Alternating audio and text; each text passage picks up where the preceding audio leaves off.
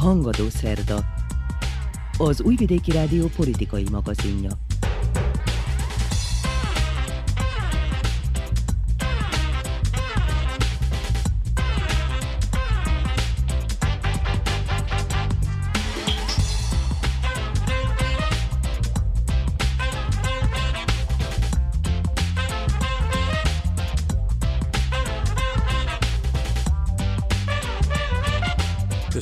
Hallgatókat, Dani Zsolt vagyok. Eheti műsorunkban áttekintjük a Koszovóban kialakult válsághelyzetet, valamint a feszültségeket keltő belpolitikai történéseket. Interjút hallhatnak Bagi Ferenccel az újvidéki mezőgazdasági kar tanárával, aki Arany János érmet kapott. Külpolitikai rovatunk témája a kínai biztonsági szolgálatok külföldön leleplezett tevékenysége. Egyebek között ezek lesznek témáink, ha tehetik tartsanak velünk.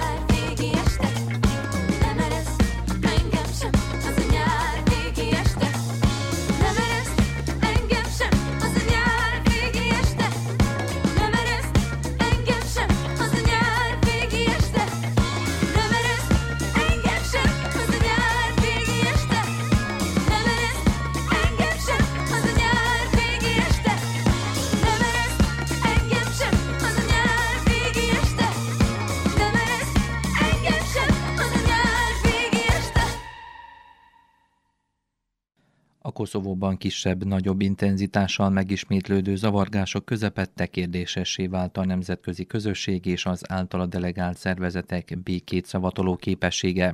Az Európai Bizottság állítása szerint nem szűnt meg és nem vallott kudarcot a Belgrád és Pristina közötti párbeszéd. A bizottság sajtószolgálata kiemelte, hogy a közösség szervei az eddiginél is erőteljesebben dolgoznak a megoldáson, kiemelve, hogy a jelenlegi helyzet a felek hosszú évek óta tartó ellenséges viszonyának eredménye. Az Unió koszovói jogállamisági missziója aggasztónak és elfogadhatatlannak minősítette a most uralkodó körülményeket, Josep Borrell uniós külügyi főképviselő Belgrádhoz és Pristinához is intézett felszólítást, előbbinek el kell érnie a tüntetések feloszlatását, utóbbinak pedig fel kell hagynia a különleges erők észak-koszovói állomásosztatásával, mondta.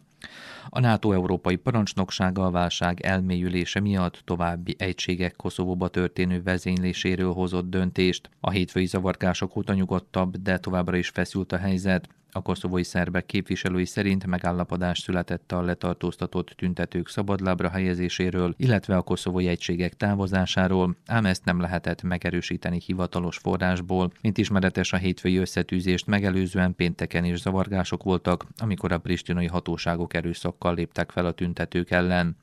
Az észak-koszovói szerbek azért zárták körül a község épületeket, mert nem tartják legitimnek a 3%-os részvételi arányjal megválasztott albán nemzetiségű polgármestereket. A hétfői incidens kitörésének okait másként magyarázzák Belgrádban, Pristinában és nyugaton. A KFOR békefenntartó erők szerint egységeikre provokáció és ok nélkül támadtak. A médiában egymástól különböző jelentések láttak napvilágot a sérülést szenvedő külföldi katonák számát illetően. A legtöbb kezelést igénylő katona a magyar és az olasz egységekből került ki.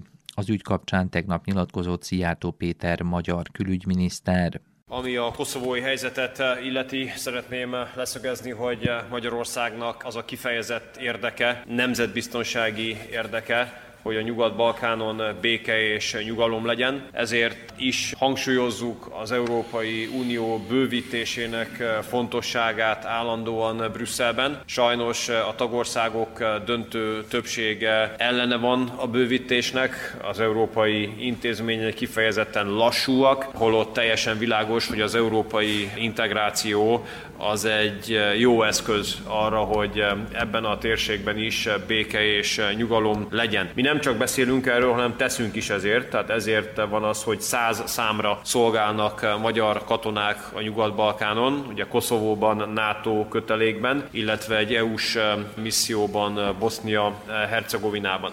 Szeretném leszögezni, hogy a magyar katonák helytáltak, a magyar katonákra büszkék lehetünk, hiszen az olasz-amerikai parancsnokság alatt végrehajtott műveletben a magyar katonák a kapott parancsoknak megfelelően jártak el, a feladataikat a kapott parancsoknak megfelelően látták el, ezért én azt gondolom, hogy joggal mondhatjuk azt, hogy ők helytáltak, és joggal lehetünk rájuk büszkék. Ami a, a sebesült katonák állapotát illeti, ugye 15 sebesült katonát kellett kórházban ellátni, életveszélyben szerencsére nincsen senki, pedig még nincsen döntés, hogy vezényelnek-e magyar katonákat a, a sérült vagy sebesült katonák helyére. Szalai Bobrovnicki Kristóf, magyar honvédelmi miniszter a sérült katonákat hazaszállító gép landolását követően az interneten közölt üzenetében részletezte a helyzetet. A magyar katona ismét helytált, hősiesen teljesítette kötelességét. Nemzetközi kötelékben olasz-amerikai parancsnokság alatt került az a magyar manőver század bevetése Koszovóban, amelyik a tüntetőkkel került összetűzésbe. És volt alkalmam beszélni néhány szót a katonákkal. Összesen 27 sérültünk van, 12-en jöttek a repülőgépen most, elmondták, hogy az incidens sokáig tartott és rendkívül erőteljes volt, amelyben eh, azt lehet mondani, hogy a magyar katonák sérüléség ellenére is bátran helytáltak. Többen, akik erre képesek voltak, visszamentek a feladat végrehajtásába ahhoz, hogy eh, megfelelően hely tudjanak állni. A most hazaérkezőket a lehető legrövidebb időn belül eh, részben családjaikkal való gyors találkozó után a Honvéd kórházba szállítjuk, ahol gondoskodnak állapotukról. Alexander Vucic államfő az összetűzést követő összegzésében kiemelte, hogy több mint 50 szerb civil igényelt kórházi ellátást, miután a KFOR fel akarta oszlatni a békésen tüntetőket, akiknek egy része elmenekült, mások viszont ellenálltak. Az összecsapás során újságírók is megsérültek, valamint jelentős anyagi kár keletkezett. Egy szerb polgárt a koszovói erők tagja lőtt meg, ezért életveszélyes állapotban szállították kórházba. Helyszíni jelentések szerint tegnap még többen vonultak utcára Leposzavicson, de elkerülték az összetűzést, ugyanakkor követeléseik teljesítéséig naponta terveznek megmozdulásokat. A szerbiai illetékesek állítása szerint a KFOR nem az ENSZ határozatok szerint járt el, és a szerbek helyett a megtorlást végző koszovói egységeket védte meg. Alexander Vucic államfő beszédében egyedül Albin Kurti koszovai kormányfő politikáját okolta a történtekért. Mint mondta, Kurti régóta vérontást szeretett volna kirobbantani. Belgrád további katonai egységeket vezényelt a koszovai adminisztratív határhoz, de a béke megőrzésére törekszik, mondta. Vucic a nyugati diplomatákkal történt egyeztetései során arra kérte a nemzetközi közösséget, hogy gyakoroljanak hatást a kurti kormányra, ellenkező esetben komoly következményekkel járó válság törhet ki. A koszovói szerb lista párt korábban a Pristinával való párbeszéd leállítását kérte az országos vezetéstől. Az incidensek egyik következménye, hogy Vucic és Kurti is lemondta a Pozsonyi Nemzetközi Fórumon való részvételt. A szerbiai ellenzék képviselői pedig a pristinai hatalom mellett a jelenlegi szerbiai vezetést is okolják a helyzetért.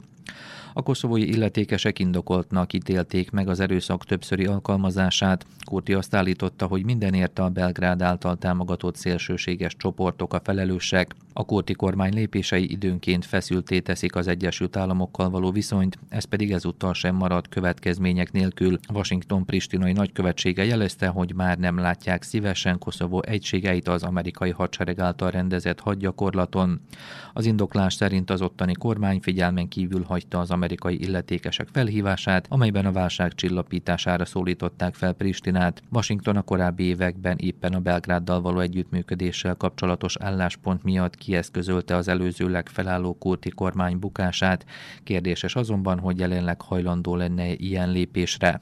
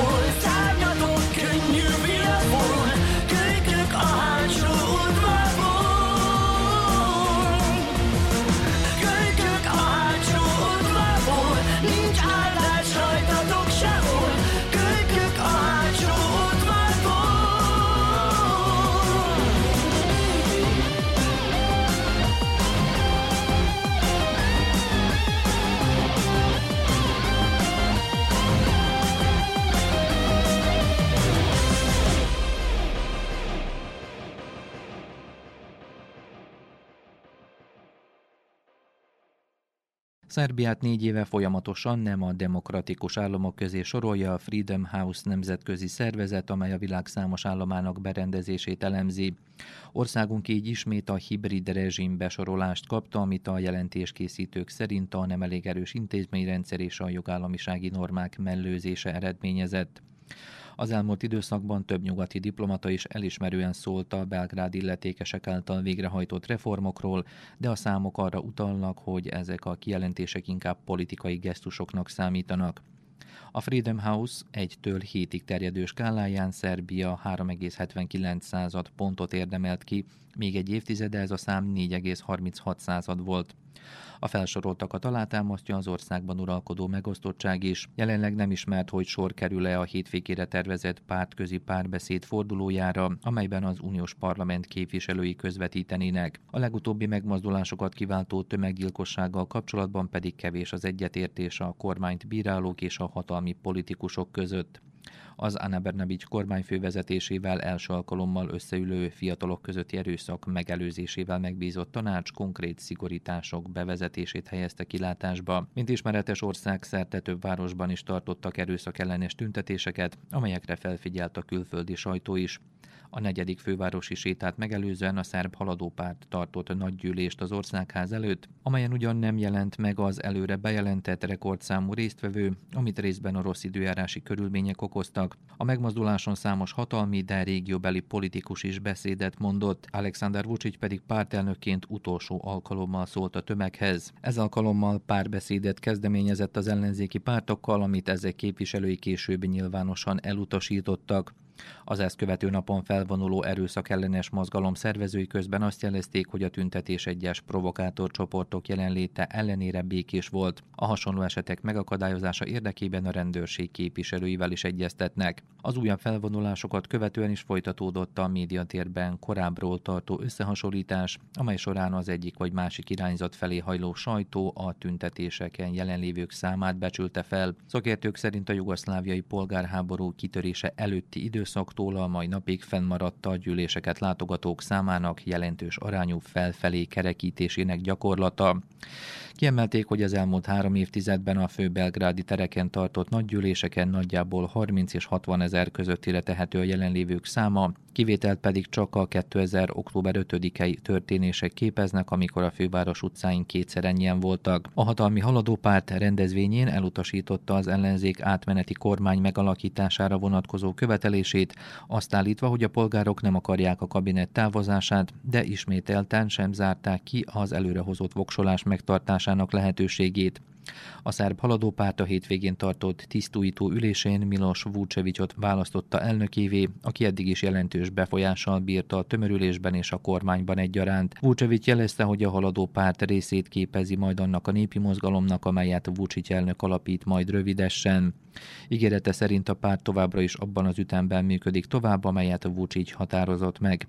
Mint ismeretes, az eddigi pártelnök nem távozik a haladók soraiból, amit viszont a napokban több más rangos tag megtett. Elemzők az elkövetkező időszakban arra keresik majd a választ, hogy a haladók az újításokat és a kedvezőtlen külső válságok hatásait követően megőrizhetik-e eddigi vezető szerepüket. Szakértők arra mutattak rá, hogy a többrülés sokat változott a valamivel több mint egy évtizede történt alapítása óta, mert akkoriban egy Európa barát alternatívaként mutatta be magát, mára pedig valamelyest visszatért a gyökereit alkotó radikális párt irányvonalához, állították. Szerbiában közben nem áll le a tüntetés idény, a hatalmat bírálók és a koszovai zavargásokat elítélők és újabb felvonulásokat jelentettek be.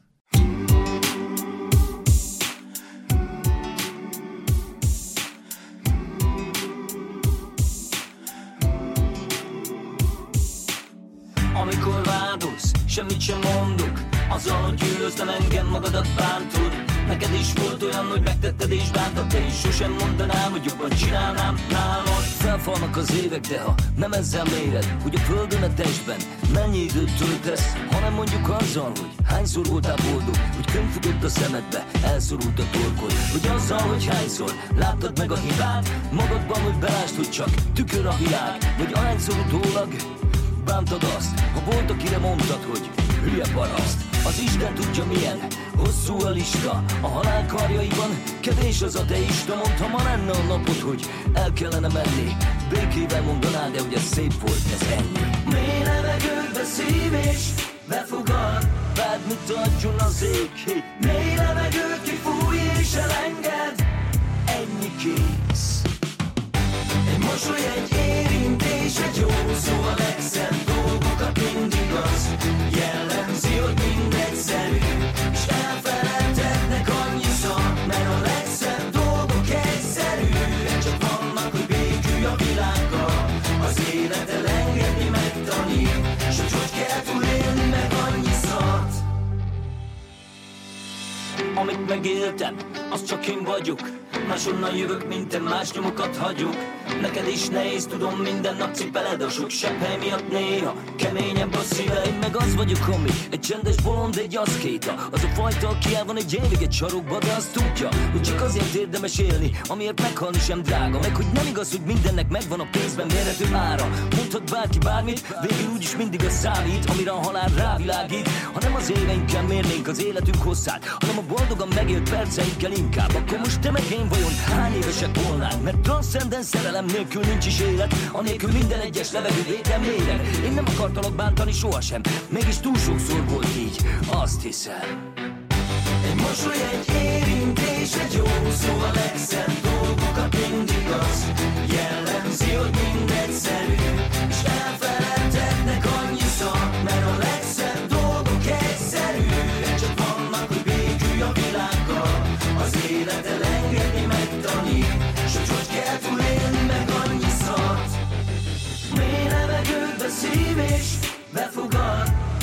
Mutatjon az ég Mély levegőt kifúj és elenged. Ennyi kész. És hogy mi lesz a vége, csak az Isten tudja. Fegyverek és szöges drót, ez a világ útja. Felfalnak az évek, de ha nem ezzel méred Hogy a bölcsődől a sírig, mennyi az élet. Ha a békés pillanatok adnák életünk hosszát Akkor most te vagy én mond, hány évesek volnánk És ha ma lenne a napod, hogy el kellene menni Őszintén mondanád, de ugye szép volt ez ennyi egy egy érintés, egy jó szó a legszebb dolgokat mindig az. Jellemzi, hogy mindegyszerű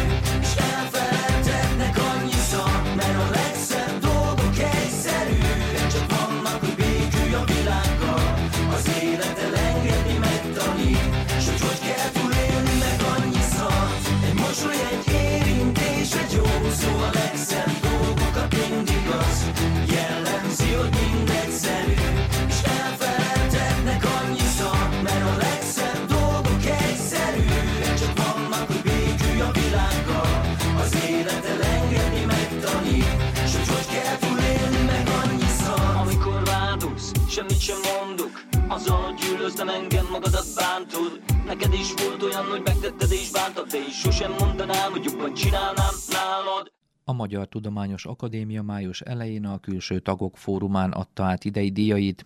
Bagi Ferenc az újvidéki mezőgazdasági kar tanára munkásságáért Arany János érmet vehetett át. Muci Szántó Márta beszélgetett vele. Kedves hallgatóink, Önök az Újvidéki Rádió Hangadó Szerda című műsorát hallgatják, én Muci Szántó Márta vagyok. Beszélgető társam az Arany János éremmel kitüntetett Bagi Ferenc professzor, az Újvidéki Egyetem mezőgazdasági karának tanára. Üdvözlöm! Én is üdvözlöm az Újvidéki Rádió hallgatóit, és nagy megtiszteltetés, hogy részt vehetik a műsorban. Az egyetemen beszélgetünk, vizsgáztatás után van. Milyen a tudásuk az egyetemistáknak? Szigorú tanárnak számít? Én nem számítok igazából szigorú tanárnak, de hogyha most összehasonlítanám azt az időszakot, amikor mi egyetemisták voltunk, és a, a mostani generációkat, akkor lehet, hogy talán azért, mert túl sok ősz a hajszálam, és az ilyen emberek azt szokták mondani, hogy bezig a mi időnkben. Én is azt mondhatnám, hogy a, a korábbi mezőgazdasági kar által nyújtott tudás talán bővebb volt, mint a mostani, illetve a kritériumok nem olyan magasak. És ez miért van így? Ezt mondják egyébként az oktatásban, általánosságban valahogy ez jellemző. Talán ez is a gyorsított világnak az egyik része, ahhoz, hogy egy ember minél előbb kikerüljön a munkaerőpiacra, minél előbb be kell fejeznie gyakorlatilag a mezőgazdasági kart, illetve akármelyik egyetemet is, úgyhogy tulajdonképpen ez a bolonyai rendszer is azt eredményezte, hogy az évközbeni pontozásos rendszerrel talán könnyebben vizsgáznak, illetve fejezik be a tantárgyi kötelességeit az egyetemisták, és ettől értelemszerűen előbb is diplomálnak. Hány magyar diák tanul a mezőgazdasági karon? Ugye a mezőgazdasági kar dékán helyetteseként hozzájárult ahhoz, hogy a magyar tanulók anyanyelvükön felvételizhessenek.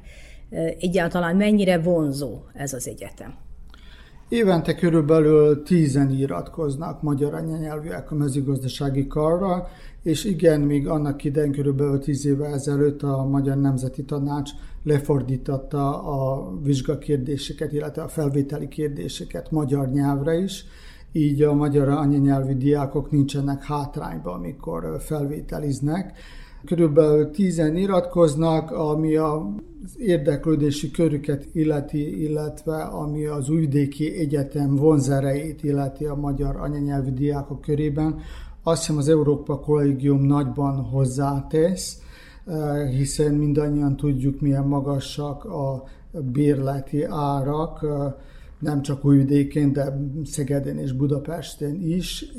Itt bizony az Európa Kollégium egy nagyon könnyített életfeltételeket biztosít a diákok számára, és nem csak életfeltételeket, hanem bizonyos értelemben egy kis közösséget is kovácsol, amely tulajdonképpen hozzájárul ahhoz, hogy a diákok, illetve akkor már egyetemisták minél könnyebben beilleszkedjenek ebbe a környezetbe, ahol az utcán ugye ritkán lehet magyar nyelvet már hallani.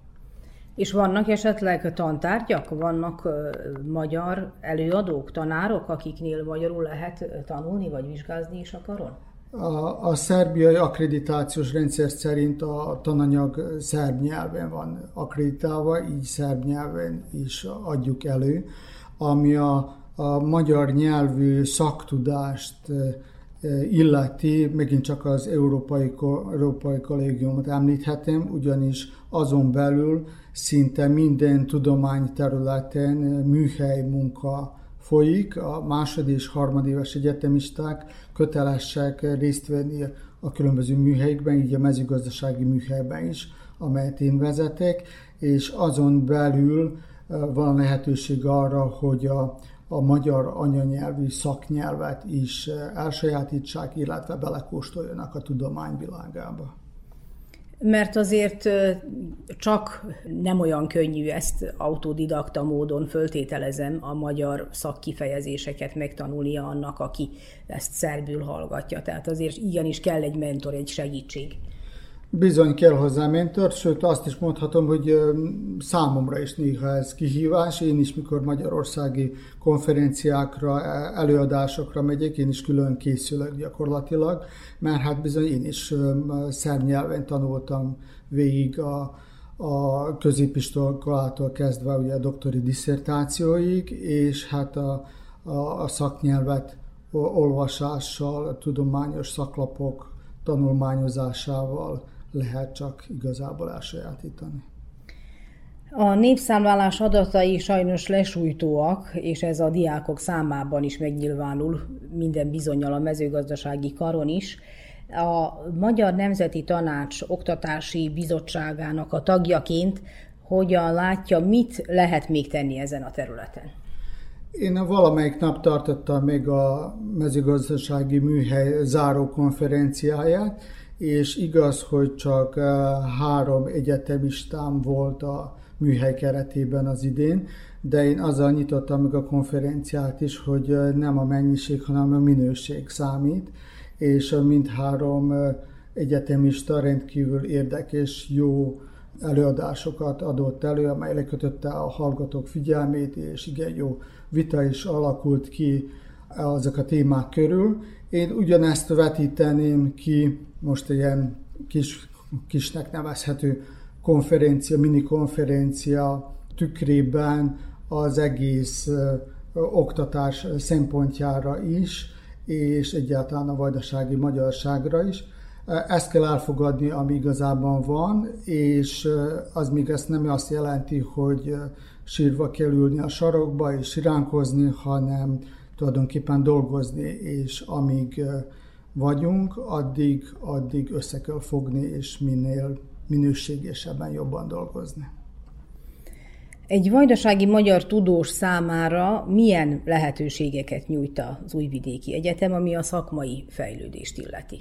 Vagy jelente valamilyen előnyt mondjuk például az, hogy valaki magyar, vajdasági magyar? Gondolok itt arra is, hogy akkor ugye könnyebben tud kapcsolatokat teremteni a magyarországi tudósokkal. Elsősorban minden nyelvtudás egy aranyat érő, szóval akármelyik nyelvet plusz tudni, ismerni, az automatikusan azt is jelenti, hogy annak a nyelvnek a, az országába sokkal könnyebb bekapcsolódni. Így, ha németül tudunk, akkor sokkal könnyebben tudunk egy német tudóssal kapcsolatba lépni, és sokkal befogadóbb az a környezet is. Na most ez fokozottan, halmozottan érvényes az anyaországra is, úgyhogy én nekem is a karrierim kezdetétől kezdve, ahol még 90-es években Domus ösztöndíjam volt, a mai napokig is, most 23 elején, januárban Keszthelyen voltam növényvédelmi fórumon, és most is pályáztam, és meg is kaptam egy Domus ösztöndíj programot itthonra, itthoni kutatásra, ugyanígy a délvidékért kis alapítvány részéről is ösztöndíjban részesültem, úgyhogy szerintem előnyt képez, semmiképpen sem hátrányt. Mindenhol, ahol megvan a, a kutatási hálózat teremtésnek a lehetősége, az csak előnyt jelenthet egy-egy kutatónak a fejlődésében most is említette, de több nemzetközi projektben is részt vett, ugye az Egyesült Államokban is járt, szoros kapcsolatban van a magyarországi kollégákkal, kutatókkal. Mit lehet nyerni ezekből az együttműködésekből? Elsősorban azt kell tudni a hallgatóknak, hogy ugyanúgy, ahogy a más életterületeken is, az egyetemi karrier során is teljesíteni kell egyes feltételeket ahhoz, hogy tovább lépjünk, mármint egy tanársegédi pályától kezdve a docenstől a rendkívül, illetve rendes tanárig meg vannak szabályozva pontos mércék, mennyi kutató munkát kell megjelentetni, milyen típusú folyóiratokban, konferenciákon, kongresszusokon részt venni, tankönyveket kiadni, szóval ez mind gyakorlatilag a minisztérium által előírott szabályok, úgyhogy gyakorlatilag ez a külfölddel való együttműködés lehetővé teszi azt, hogy igen rangos külföld, elsősorban külföldi angol nyelven megjelenő folyóiratokban publikáljunk, és gyakorlatilag a létünket biztosítsuk az egyetemen egyrészt, másrészt még hát egy ablak a világba olyan szempontból, hogy mégiscsak olyan kollégákkal dolgozunk ilyenkor együtt, akik más életkörülmények és más munkakörülmények között kutatnak, lehet, hogy valamiben mások az elképzeléseik, az ötleteik is. Ilyenkor az ember sokat tanulhat, és ezeket a tapasztalatokat itthon is alkalmazhatja. És ha összehasonlítanánk, akkor milyenek az itteni körülmények mondjuk a külföldiekhez képest, amerre járt? Én az előző beszélgetések során is kihangsúlyoztam, hogy az idei Arany János érem kiosztás abszolút vajdasági sikert hozott, mivel hát rajtam kívül még rangosabb díjat gyakorlatilag Cveticsánin Pintér Lívia kapott életműdíjat. Azt emelném ki valahol, hogy erre az Arany János díjakra, amelyek tulajdonképpen a külföldön élő magyar kutatóknak osztják, illetve őket tüntetik ki. Gyakorlatilag az Egyesült Államokban, Kanadában, Japánban, más nyugati országban dolgozó magyar kutatók is pályáznak, és az, hogy tulajdonképpen ketten is vajdaságból nyertük el ezt a rangos kitüntetést, az bizonyítja, hogy sok munkával, kitartással, igyekezettel igenis, hogy eredményeket lehet elérni. Igaz, hogy... Milyenek a körülmények? Én azt kérdeztem, igen. Tulajdonképpen a körülmények sem annyira rosszak, hiszen úgy a minisztérium, mint a tartományi titkárság rendszeres pályázatokat ír ki felszerelés vásárlásra, az idén pályáztam én is laboratóriumi felszerelésre, úgyhogy szerintem nem sokkal rózsásabb a helyzet külföldön is, ők nekik is keményen meg kell dolgozni minden, minden új újításért, minden új felszerelés beszerzéséért. Biztos, hogy azok a laboroknak nagyobb a költségvetés, illetve az országok is nagyobb pénzt választanak ki az ország költségvetéséből a tudományra szentelve, de megint csak azt mondanám, hogy itt is el lehet írni eredményeket. Beszélgető társam Bagi Ferenc egyetemi tanár, akit Arany János éremmel tüntettek ki, Budapesten a Magyar Tudományos Akadémia székházában adták át a határon túli magyar tudományos élet képviselőinek ezt a, ezeket a díjakat, és a méltatásban elhangzott, hogy mindaz mellett, hogy egyetemi tanár és növénykortan kutató, több nemzetközi projekt vezetője és résztvevője, valamint aktív szerepet vállal a Vajdasági Magyar Tudományosság szervezésében, irányításában, a Vajdasági Magyar Akadémiai Tanács elnökségi tagja is, hogyan látja, hogy áll a vajdasági magyar tudományos élet. Mert mint az akadémiai tanács elnökségi tagja, akkor van egyfajta rálátása a tudományos életre Vajdaságban. Igen, itt elsősorban köszönetet kellene mondanom, és mondok is a Vajdasági Magyar Akadémia Tanács elnökségének, Kásztori Rudolf akadémikus úrnak, aki tulajdonképpen aláírásával támogatta a jelölésémet, és Sörös Zita kolléganőmnek, aki a technológiai karnak a dékán helyettese, akinek volt az iniciális jelölése, de támogattak természetesen a tanács többi tagjai is.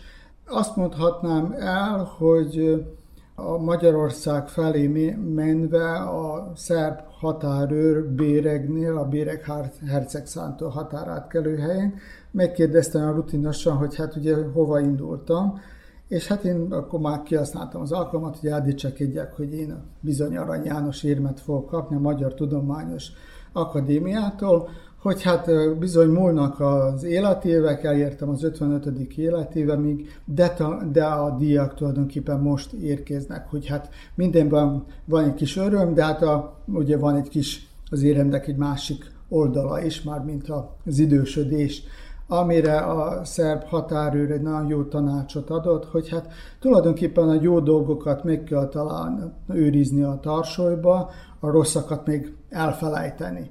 Na, ezt a, ez a motto alapján dolgozok én tovább, és kutatok tovább.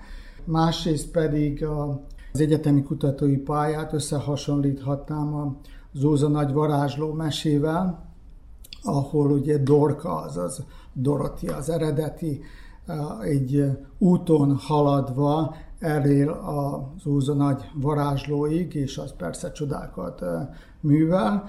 Na hát az én karrierem során is gyakorlatilag egy bizonyos úton haladtam a tanársegédi pozíciótól kezdve eddig egészen az Arany János díjig, nem a varázslóig jutottam el, hanem az Arany János éremig. Amit nem említettünk, az a kutatási terület. Növénykortan kutató és a növényvírusok okozta betegségekkel foglalkozik. Mivel pontosan? Mit jelent ez? Az utóbbi időben mondjuk három ilyen kiemelkedő kutatási területen van.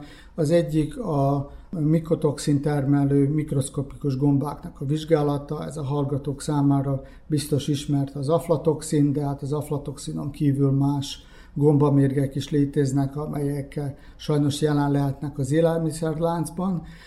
Másrészt az utóbbi időben épp a Domus ösztöndi pályázat és a délvidékért kis alapítvány pályázata keretében a szélvahimlővírust tanulmányoztam, és más csonthiasokat támadó vírusokat is kutatok, illetve jelenlétét vizsgálom a vajdasági gyümölcsösökben. Azt kell még kihangsúlyozni, hogy ha már itt a témánál tartunk, hogy azon kívül, hogy az ember megírja a korábban már említett tudományos munkákat, és ez fontosak egyénileg is a pályafutásban, azt is fontosnak tartom, hogy ezek az információk eljussanak a termelőkig. Én rendszeresen tartok különböző előadásokat, elsősorban a Vajdasági Agrár Egyesületek Szövetsége keretében, de egy-két héttel ezelőtt pont a Moholon tartottam a Procommunitas civil szervezet szervezésében ugyanígy előadásokat, úgyhogy fontosnak tartom azt is, hogy ezek az információk, amelyeket a kutatásokkal elérünk, eljussanak magukig a termelőkék is, nem csak konferenciákon meséljék el egymásnak a kutatók az, az eredményeiket, hanem a közvetlen felhasználók, azaz a termelők is tudjanak ja. róla. A globális felmelegedés az azt eredményezte, hogy új kórokozó kártevők, gyomok jelentek meg. A tudomány az tud olyan gyorsan fejlődni, mint amilyen gyorsan változik a klíma? Hát, ez jó kérdés, azt is fel lehet tenni, hogy az emberiség tud -e olyan gyorsan fejlődni, ahogyan a, a klíma változik. Azt mutatták ki, hogy a kórokozó kártevők évenként az egyenlítőtől északra és délbe haladva körülbelül 3-5 kilométernyit terjednek évente. Na most ez lehet, hogy nem tűnik egy ilyen nagy távolságnak, de hogyha ezt most évtizedek szempontjából nézzük, akkor igen, ezek a kórokozó kártevők, amelyek nem voltak jelen a tájainkon, most már megjelennek.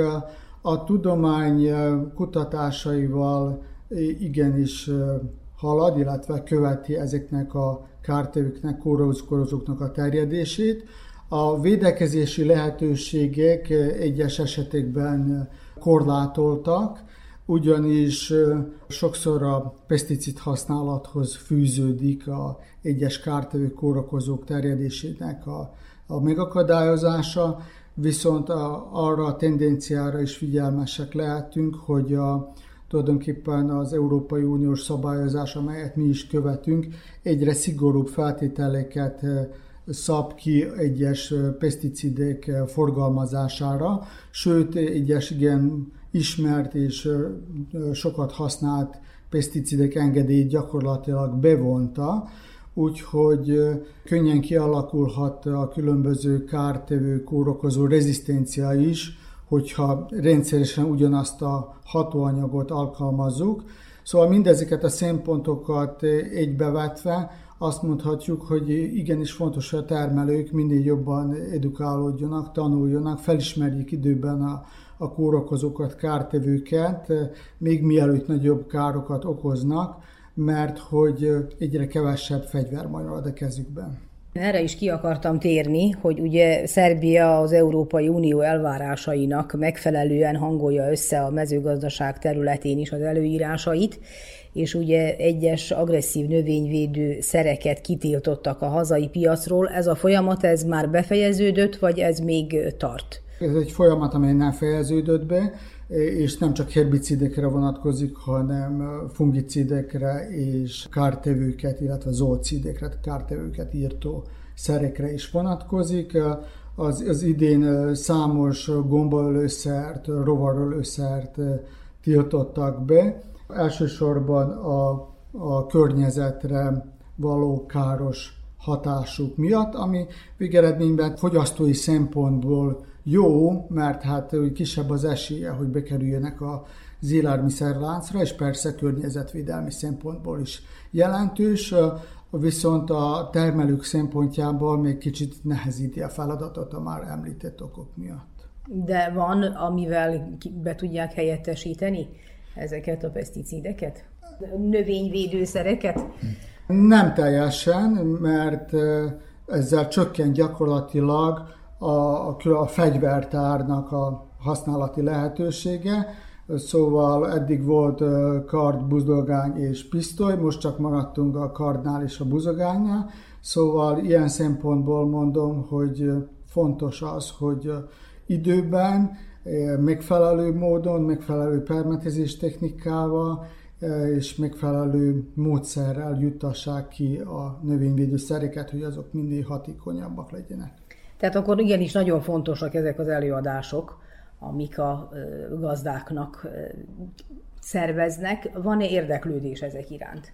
Van érdeklődés az előadások iránt, azon ezen kívül pedig kihangsúlyoznám, hogy persze nem csak az én előadásaim fontosak, hanem Vajdaság, sőt Szerbia szinten is egy elég jól fejlett és jól működő növényvédelmi előrejelző szolgálat működik, amelynek központjai tulajdonképpen a mező, valamikori mezőgazdasági állomások, mostan tanácsadó állomásoknak hívják őket, és gyakorlatilag ők, ők vannak a terepén minden nap, és ismerik a, a bizonyos lokalitásnak a környékét is legjobban. Ők tanácsolják gyakorlatilag minden nap a termelőket, és egy jól működő honlapon, illetve a közösségi oldalakon is informálják őket. Ugye hosszú évek óta mondják, hogy a mezőgazdaság áldatlan helyzetben van, ez ma talán hatványozottan is érvényes, pedig hát Vajdaságot éléskamrának is neveztük valamikor. Igen, Vajdaság tényleg éléskamra, azzal, hogy hozzá kell tenni, hogy, hogy a dolgok változnak. Elsősorban maga a, a termőföld, amelyeket mindig úgy mondtuk, hogy a vajdasági termőföld a legjobb Európában, a jószágállomány hiányában és a műtrágyák fokozott alkalmazása miatt manapság már a termőföldek eh, termőképessége csökkent, és igen, oda kell figyelni, hogy eh, megfelelő talajművelése, illetve megfelelő trágyázási módszerre, kondícióba tartsuk a, a talajokat.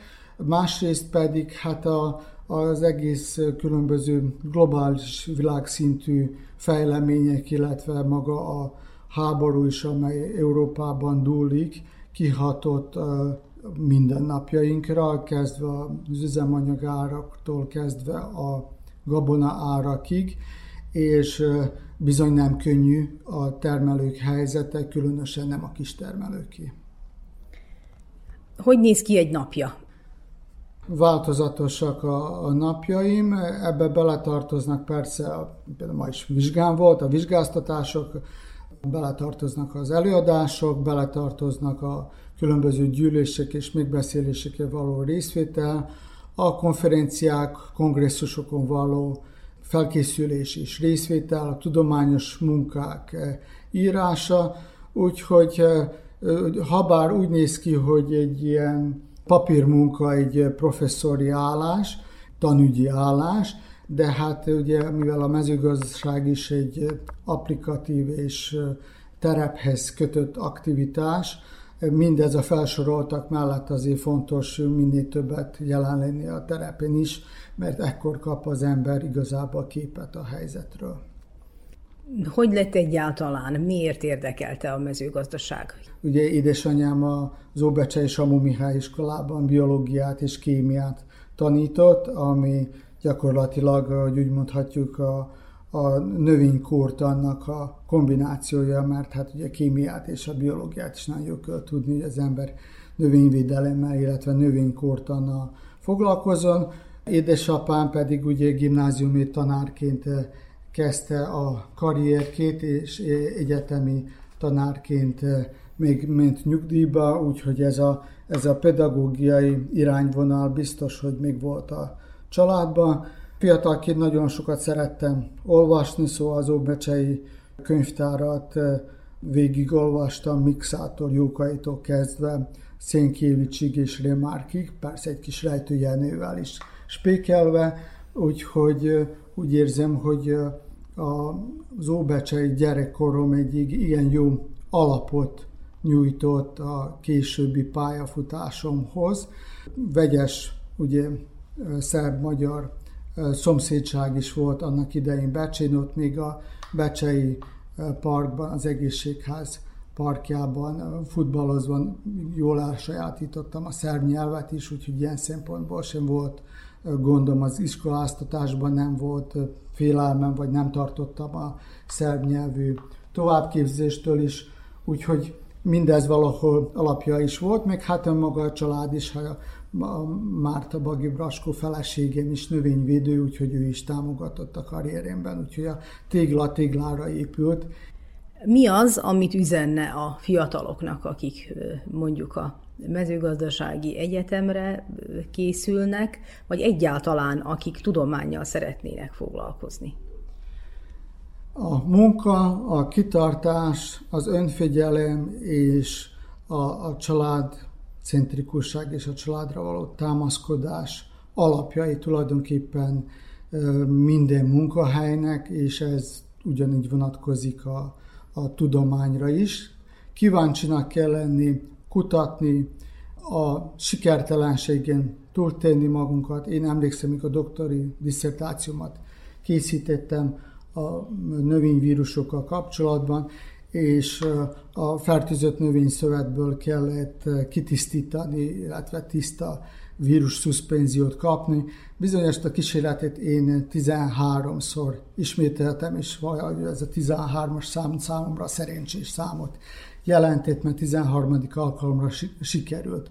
Úgyhogy nem kell megállni az első akadálykor, nem kell félelmet érezni, magabiztosnak kell lenni és sokat tanulni. És mi az még, amit esetleg célként tűzött ki maga elé? Igazában nincsenek most már nem tudom, milyen spektakuláris céljaim. Szeretném tovább folytatni a kutatásaimat, és szeretnék minél több időt tölteni családommal. És mi az, amin most, amivel foglalkozik a per pillanat? Mit kutat? Az elkövetkező hónapban fogom Temerin környékén begyűjteni a fertőzött szilvalevél mintákat. Ezekből fogjuk izolálni a szilvahimlő vírust, és tulajdonképpen azt fogom kivizsgálni, hogy mely törzsei léteznek ennek a vírusnak ezen a környékén. Mint ahogy a, a hallgatók számára ismeretes, a koronavírus esetében is számos új törzs és törzs jelent meg, amelyek változóak, patogenitás és más tulajdonságok alapján is, így a növényi vírusok is változnak, úgyhogy most például ez került az érdeklődésem fókuszába.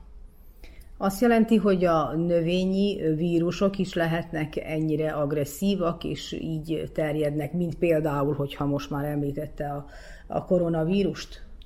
Természetesen az említett szilvahimlő vírus például jelen van gyakorlatilag mindenfelé a Balkán félszigetén, Szerbiában is igen elterjedt, és egy kutatásom során például azt vizsgáltam ki, hogy a, mivel nem csak a termesztett csonthias fajokat támadja, hanem a dekoratív, illetve út mellett növő ringlófákon is sokszor jelen van.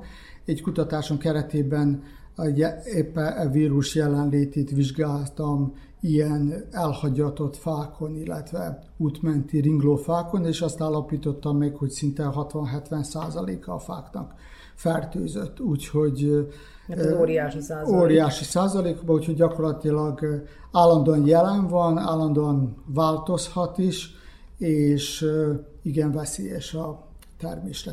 Igen, és ezt akkor már nem is lehet kigyógyítani ezeket a fákat, vagy lehet valamit javítani a, a termésen?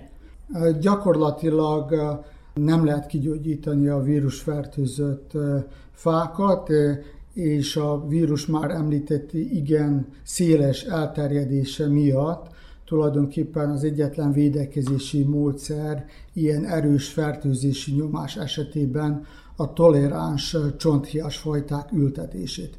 Ezek gyakorlatilag olyan növények, amelyeket a vírus meg tud fertőzni, sőt tünetek is kialakulnak, de ezeken a toleráns fajták esetében nem hat ki olyan kifejezett mértékben a vírusfertőzés maga a termés mennyiségre és minőségre.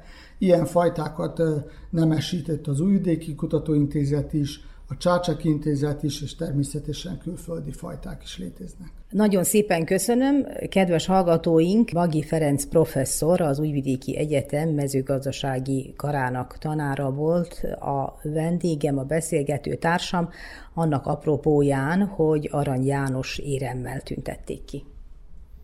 Köszönöm szépen a lehetőséget.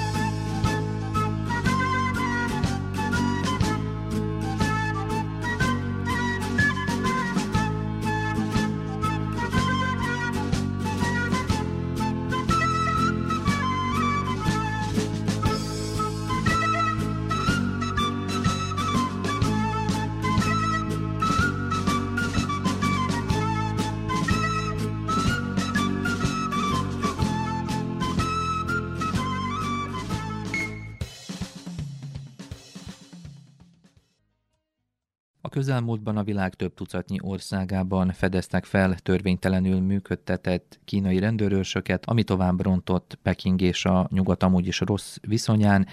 Egyes jelentések szerint már a korábban felszámolt rendőrállomásokat is újra alakították, Ezúttal az Egyesült Államokban intézkedtek ez ügyben a hatóságok.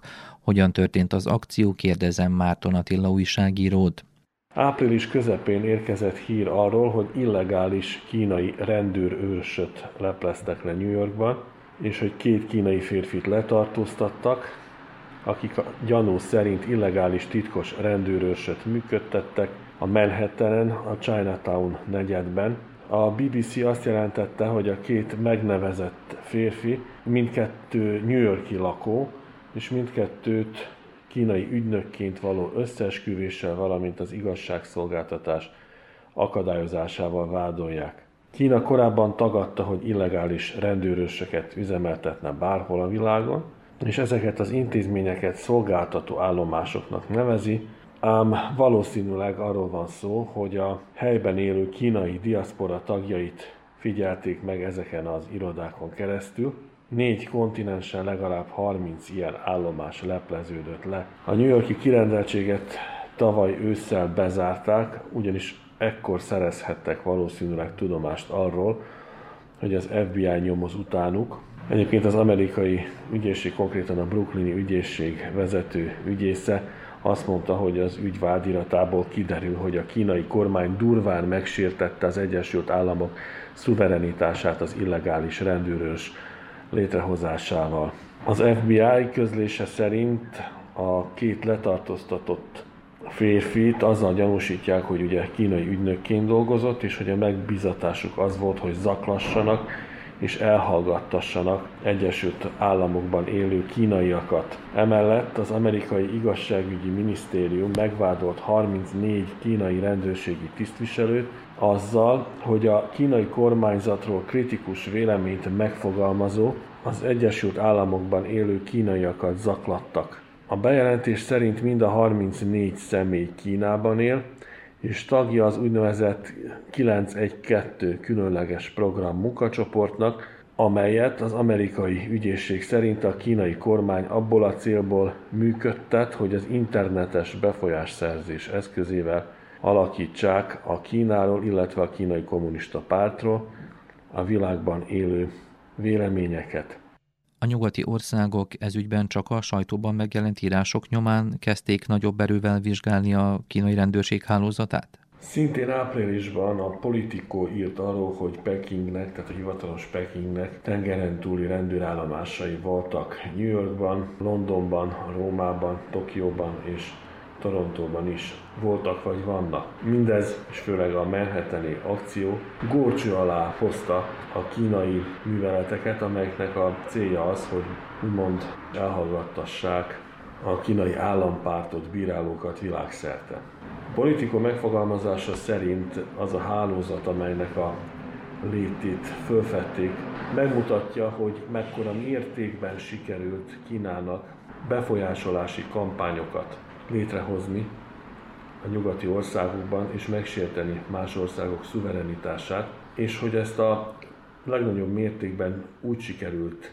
megcsinálniuk a kínai hatóságoknak, hogy elkerüljék az illető országok rendőrségeit. Az említett külpolitikai magazin szerint Európa szerte és az Amerikában is a biztonsági ügynökségek vizsgáljanak több mint száz olyan létesítményt, amelyeket egy lobby szervezet szeptemberben azzal vádolt meg, hogy valójában a kínai biztonsági apparátus tengeren túli kirendeltségei. Például az Egyesült Államokban legalább kettő van még azon az egyen kívül, amelyet áprilisban említettek a hírek. Az Egyesült Államok két vezető pártja, a republikánusok és a demokraták is alapvetően egyetértenek a Kína elleni föllépésben, így nem meglepő, hogy a képviselőház, tehát a törvényhozás alsóháza külpolitikai bizottságának az elnöke, aki texasi és republikánus, úgy fogalmazott, hogy a kínai kommunista párt az amerikai szabályokat és az amerikaiak magánéletét egyáltalán nem tartja tiszteletben, ami azért fontos már, mint hogy ez a nyilatkozat szerintem, mert egyértelműen tükrözi azt a hozzáállást, amely uralkodó az amerikai politikai életben, egyre kevésbé beszélnek a politikusok Kínáról, egyre inkább beszélnek a kínai kommunista pártról. Ezzel is hangsúlyozva, hogy egy állampárti diktatórikus rezsimről van szó. A Wisconsini Mike Gallagher képviselő, aki a képviselőház Kínával foglalkozó bizottságának az elnöke, például úgy nyilatkozott, hogy az a veszély áll fönn, hogy az Egyesült Államok a diktátorok vadász területévé válik. Amerika szerte hány feltételezett ilyen állomás vagy egység létezését fedezték fel eddig, és tudunk-e valamit arról, hogy milyen akciókat hajtottak végre? Ami az észak-amerikai kontinenset illeti, említettem már az egy New Yorki és még kettő amerikai rendőrállomást. A Safeguard Defender szerint a másik kettő közül is az egyik New York City-ben van, tehát New York városában, azzal, hogy nem nevezték meg a pontos helyét, a másik pedig Los Angelesben. De Kanadában is a spanyolországi székhelyű Safeguard Defender szerint léteznek ilyen illegális kínai rendőrállomások, négyet említettek meg a torontói körzetben, hármat a Vancouveri körzetben, és még kettőt Montreal környékén. Márciusban például arról érkeztek vádak, hogy Kína bizony beavatkozott a kanadai szövetségi választásokba 2019-ben és 2021-ben is, ami még forróbbá teszi ezt a témát. Ahogy mondtam, Kína cáfolja, hogy ezek törvénytelen rendőrállomások, és azt mondja, hogy ezek szolgálati központok, ahol például a külföldön tartózkodó kínai állampolgárok fölvehetik a járművezetői engedélyüket, stb. Ám az amerikai szövetségi nyomozóiroda, az FBI azzal vádolta kínai tisztségviselők egy csoportját, hogy például Amerikában akadályoztak egy videokonferenciát, kiabáltak és fenyegettek kínai kiabáltak kínai disszidensekre és fenyegették őket Amerikában, az Egyesült Államok területén egy olyan összejövetelen, ahol a demokrácia volt a téma. Persze az ügy megfordítható, és az antidemokratikus rezsimek már jó ideje azzal vádolják az Egyesült Államokat, hogy beavatkozik a belügyeikbe, ez már ugye több évtizede így van, ugyanis Washingtonnak többé-kevésbé ugye adminisztrációtól is függően van egy olyan hajlama, sőt azt is föl lehet hozni ellenérként, hogy magának az FBI-nak is vannak kirendeltségei nagykövetségeken, Ugyanakkor, és erre a CNN rámutat, hogy az FBI, tehát az Amerikai Szövetségi Nyomozóiroda, irodáinak az feladata az, hogy fellépjenek a szervezett bűnözés ellen, a terrorizmus ellen, a kábítószerkereskedelem ellen, és hogy kapcsolatokat alakítsanak ki a helyi rendőrséggel és az igazságszolgáltatással. Az FBI irodáknak nem az a céljuk, nem az a feladatuk, hogy felügyeljék a külföldön élő amerikaiakat, bármilyen módon, nem hogy a politikai tevékenységeiket. Ugyanúgy a CNN arra is figyelmeztet, hogy az egyre kifejezettebb kínai aktivitás világszerte, és amikor én már beszéltem európai és amerikai rendőrségi posztokról, de többek között megemlíthetőek a dél-afrikaiak is.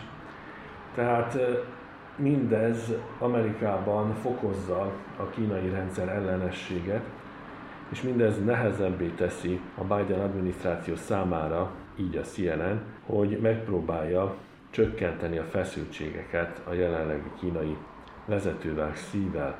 Az állítólagos rendőrségi hálózat, külföldi rendőrségi hálózat csupán egyel több bizonyíték arra, hogy Kína egyre inkább részt vesz a globális folyamatok befolyásolásában, és az Egyesült Államokban ezt úgy látják, hogy egyre inkább veszélyezteti magát az Egyesült Államokat és annak értékeit, és természetesen azt a szándékot, hogy a kínai rezsim a politikai ellenfeleit vagy ellenségeit világszerte megfélemlítse vagy fölépjen azok ellen. Két republikánus törvényhozót már idéztem, de egy demokrata törvényhozót is idéznék, Seth Moulton, aki szintén az amerikai alsóház Kínával foglalkozó bizottságának a tagja, azt mondta, hogy abszolút abszurdum, hogy a kínai kommunista párt úgy gondolja, hogy saját rendőrállomását meg tudja nyitni egy olyan helyen, mint például New York City, tehát New York város. És ez a demokrata párti képviselő azt mondta, hogy egyáltalán nem igaz az, hogy az amerikaiak és a kínaiak fokozzák az egymás közötti feszültségeket, hanem arról van szó, hogy Kína fokozza a feszültségeket, és hogy a kínai kommunista párt elnyomó a rezsimjét ki akarja terjeszteni az egész világra. A CNN viszont úgy fogalmaz, hogy Washingtonban már gyakorlatilag nem is lehet arról beszélni, hogy az Egyesült Államok és Kína ne közelítenének egy konfrontáció felé, ami csökkenti a lehetőségeket a józan stratégiai gondolkodásra egy esetleges csendes óceáni konfrontáció hosszú távú következményeiről. Mennyire hatékonyan reagált Európa az Amerikában végrehajtott műveletek hírét követően? A lobby csoport, amelyet említettem, egy spanyolországi székhelyű csoport, a neve Safeguard Defenders, és szeptemberben közölt adatokat, amelyeket valójában a kínai közbiztonsági minisztériumtól szedett le, mely adatok szerint a kínaiak bejelentették az első csoportját annak a 30 tengeren túli rendőr szolgálati állomásnak, amely 21 államban található, és 21 állam összesen 25 városában decemberig, tehát szeptembertől decemberig a Safeguard Defender jelentése már nem 25, hanem több mint 100 ilyen létesítményt tartott nyilván, ideértve az Egyesült Államokat, Kanadát, Nigériát, Japánt, Argentinát és Spanyolországot is. Ezek az állomások valószínűleg polgári maszkot biztosítanak a kínai hatalom külföldi műveleteinek, azoknak a műveleteinek, amelyeket valószínűleg túlságosan kockázatosnak tartanak a kínai diplomaták számára, főleg olyan városrészekről van szó, ahol nagy számban élnek etnikai kínaiak és etnikai ázsiaiak. Ugye nem véletlen, hogy a Manhattanen is New Yorkban, a Chinatownban, kínai városban, ugye, hogyha szó szerint lefordítjuk, volt az állomás, ugyanis a kínai szolgálatok ügynökei ezekben a városrészekben viszonylagos névtelenségben tudnak akkor dolgozni. Heather McMahon, aki az amerikai elnök hírszerzési tanácsadói testületének volt magasrangú tisztségviselője. Azt mondta, hogy ezek az létesítmények perfekt platformot képviselnek olyan műveleteknek, amelyek a kínai kormány érdekeit szolgálják, ideértve a félretájékoztatást is. Safeguard Defenders pedig azt jelentette, hogy az állomások egyik célja az, hogy úgymond meggyőzzék a kínai állampolgárokat, azokat az állampolgárokat, akik valamiféle büntettel hozhatóak kapcsolatba, hogy térjenek vissza Kínába. Hasonló állomások ügyében folyamatban vannak vagy voltak vizsgálatok az Egyesült Királyságban, Japánban és Hollandiában is. Az ügy ugyan áprilisban robbant ki, de ahogy mondtam, a média foglalkozott már vele korábban is, méghozzá a múlt év végén például a CNN is foglalkozott vele. De nem csak a média, például decemberben Alessandra Basso, egy olasz EU parlamenti képviselő kérdést intézett az Európai Bizottsághoz, tehát az Európai Unió nevezzük úgy kormányához, amelyben azt kérdezte, hogy az Európai Unió szintjén létezik-e stratégia annak a célnak a megvalósítására, hogy ezeket a rendőrállomásokat bezárják, és hogy a tevékenységüknek véget vessenek. A válasz alapvetően az volt, és ezt a választ Josep Borrell, az Európai Unió külügyi biztosan nevezzük külügyminisztere adta, miszerint az Európai Unió tagállamai önmaguk foglalkoznak ezekkel a kérdésekkel, hát úgy általában a belbiztonsággal és a törvények esetleges megsértésével. A politikus szerint az Európai Unió tagállamai Valószínűleg ezt is teszik, tehát önállóan foglalkoznak, viszont eléggé korlátozott sikerre. A német kormány például márciusban, az idén márciusban azt közölte, hogy a kínai hatóságok elutasítják, hogy eleget tegyenek a német kormányzat követeléseinek, amelyek arra vonatkoztak, hogy zárjanak be két törvénytelen kínai rendőrállomás Németország területén. A görög rendőrség decemberben közölte, hogy vizsgálatot folytat egy hasonló művelet terén Atén központjában. A holland média októberben jelentette, hogy két törvénytelen kínai rendőrállomás létezik az országban, amit a hivatalos Kína cáfolt, a holland kormány pedig megígérte, hogy utána jár ezeknek a vádaknak. Ugyanabban a hónapban, tehát tavaly októberben az ír kormány rendelte el egy hasonló létesítmény bezárását az ír fővárosban, Dublinban. A Safeguard Defenders szervezet szerint mindez nem elegendő, ugyanis nagyon sok európai kormány valójában nem is foglalkozik komolyan ezzel a kérdéssel. Ami a földrajzilag közelebbi területeket illeti, novemberben Magyarországi HVG számolt be arról, hogy Budapesten két helyen üzemeltettek ilyen létesítményt, és a helyzetet komplikálja az a dolog, hogy a kínai belügyi szerveknek legális, tehát törvényes képviseletük van például Olaszországban, Horvátországban és Szerbiában, méghozzá kormányközi megállapodások által, amelyek lehetővé teszik kínai rendőrök állomásoztatását és bevetését ezekben az országokban, közös őrjáratok révén, amelyek olyan helyeken őrjáratoznak, ahol sok kínai turista megfordul. Mindez egy európai parlamenti nyilatkozatban áll, mármint hogy az Olaszországra, Horvátországra és Szerbiára vonatkozó állítás, és a nyilatkozat felszólítja az érintett országokat, hogy gondolják újra az ilyenfajta megállapodásokat lévén, hogy olyan országgal köttettek, lásd Kínával, amely nem ismeri el az emberi jogokat, nem ismeri el a joguralmat és a demokratikus értékeket. Létezik-e nyilvános adat arra vonatkozóan, hogy az általad említett nem állami szervezet hogyan végezhetett sikeres nyomozást a kínai biztonsági apparátus munkájával kapcsolatban?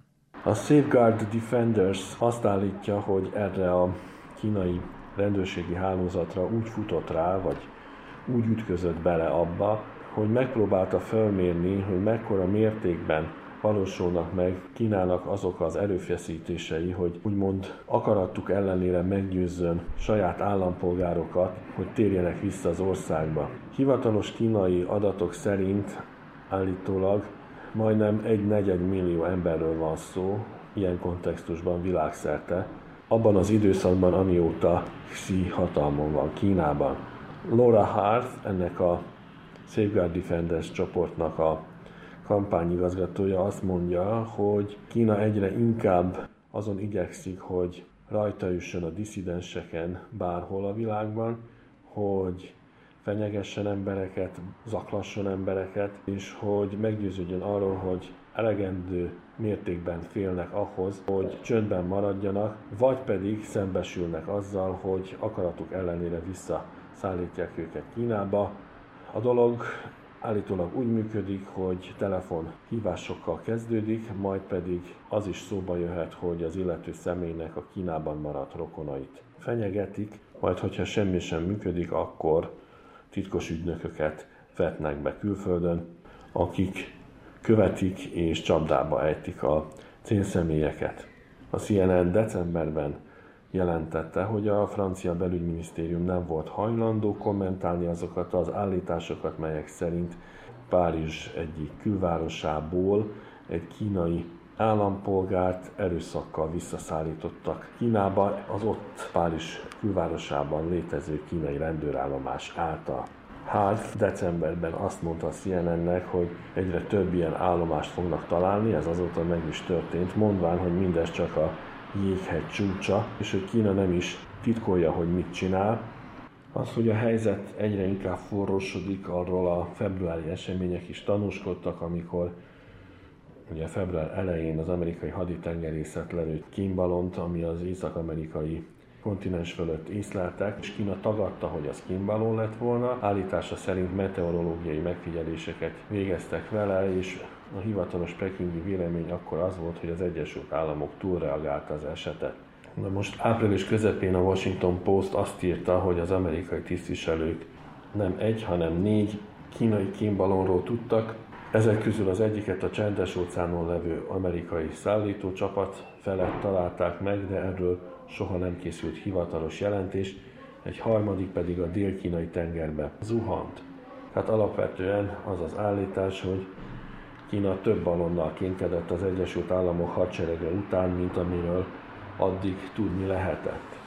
Majd, amikor áprilisban úgymond a világ megtudta, hogy a Pentagonból kiszivárogtak dokumentumok, és azokból nem csak az derült ki, hogy az Egyesült Államok több szövetségese után is kémkedett, hanem bizony az is, hogy a kínai Hangzhou, ha jól mondom, Hikvision Digital Technology is lehallgatta az amerikai kormány tagjait. A kínai vállalat állítólag olyan eszközöket adott el harmadik félen keresztül az amerikai kormányzatnak, amikkel információkat gyűjtöttek amerikai tisztségviselőkről.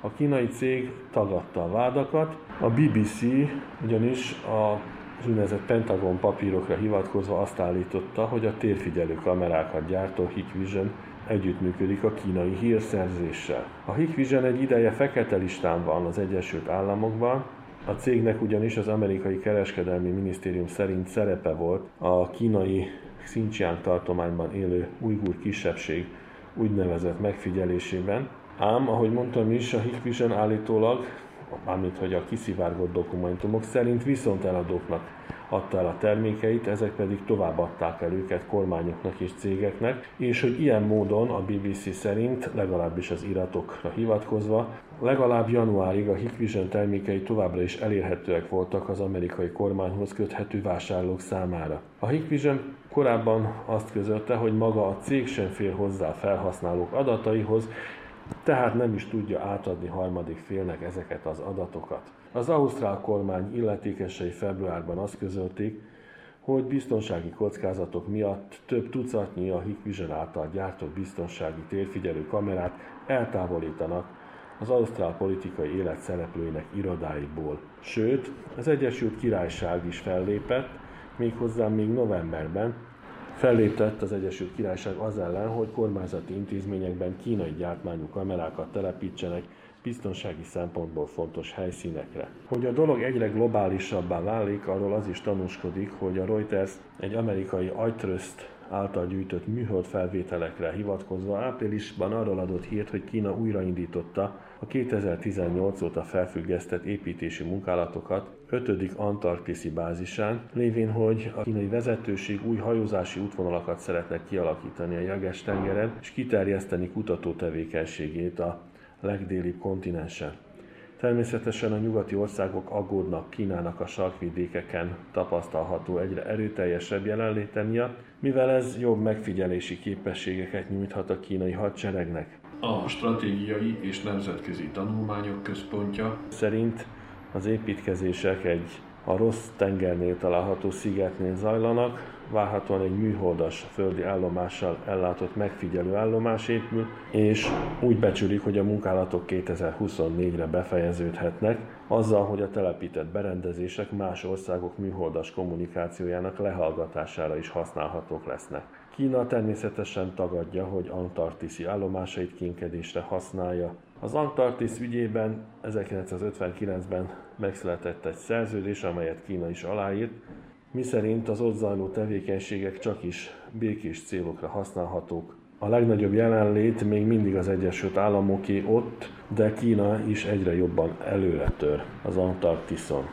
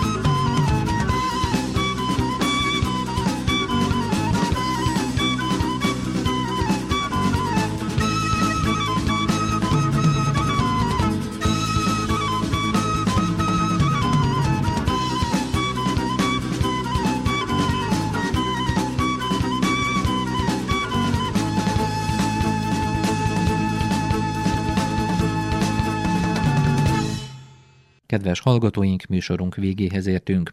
A munkatársak nevében Muci Szántó Márta és Dani Zsolt köszöni megtisztelő figyelmüket.